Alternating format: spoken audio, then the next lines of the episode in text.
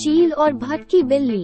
एक बार की बात है, एक खूबसूरत घास के मैदान में एक चील रहती थी जो अपनी ताकत और कृपा के लिए जानी जाती थी। एक दिन जब चील घास के मैदान के ऊपर उड़ रही थी, उसने एक छोटी सी बिल्ली का बच्चा देखा जो खो गया था और डर गया था। बिल्ली का बच्चा अपनी माँ से दूर भटक गया था और मदद के लिए रो रहा था। चील बिल्ली की दुर्दशा से पिघल गई और उसने उसकी मदद करने का फैसला किया। उसने झपट्टा मारा और धीरे से बिल्ली के बच्चे को अपने नुकीले पंजों में उठा लिया।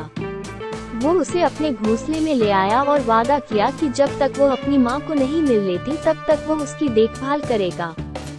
बिल्ली का बच्चा पहले तो डर गया, लेकिन चील कोमल और दयालु थी। उसने न सिर्फ बिल्ली के बच्चे को अपना खाना खिलाया बल्कि अपने घोंसले में उसके लिए आरामदायक बिस्तर भी बनाया।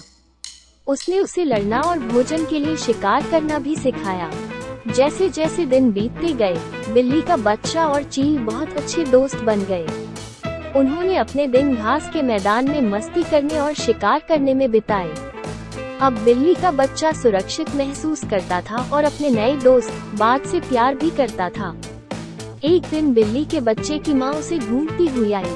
चील अपने छोटे दोस्त को जाते देख दुखी थी, लेकिन वह जानता था कि उसका अब अपने परिवार के पास लौटने का समय आ गया था। बिल्ली के बच्चे ने चील को गले लगाया और उसकी दया और दोस्ती के लिए उसे धन्यवाद दिया।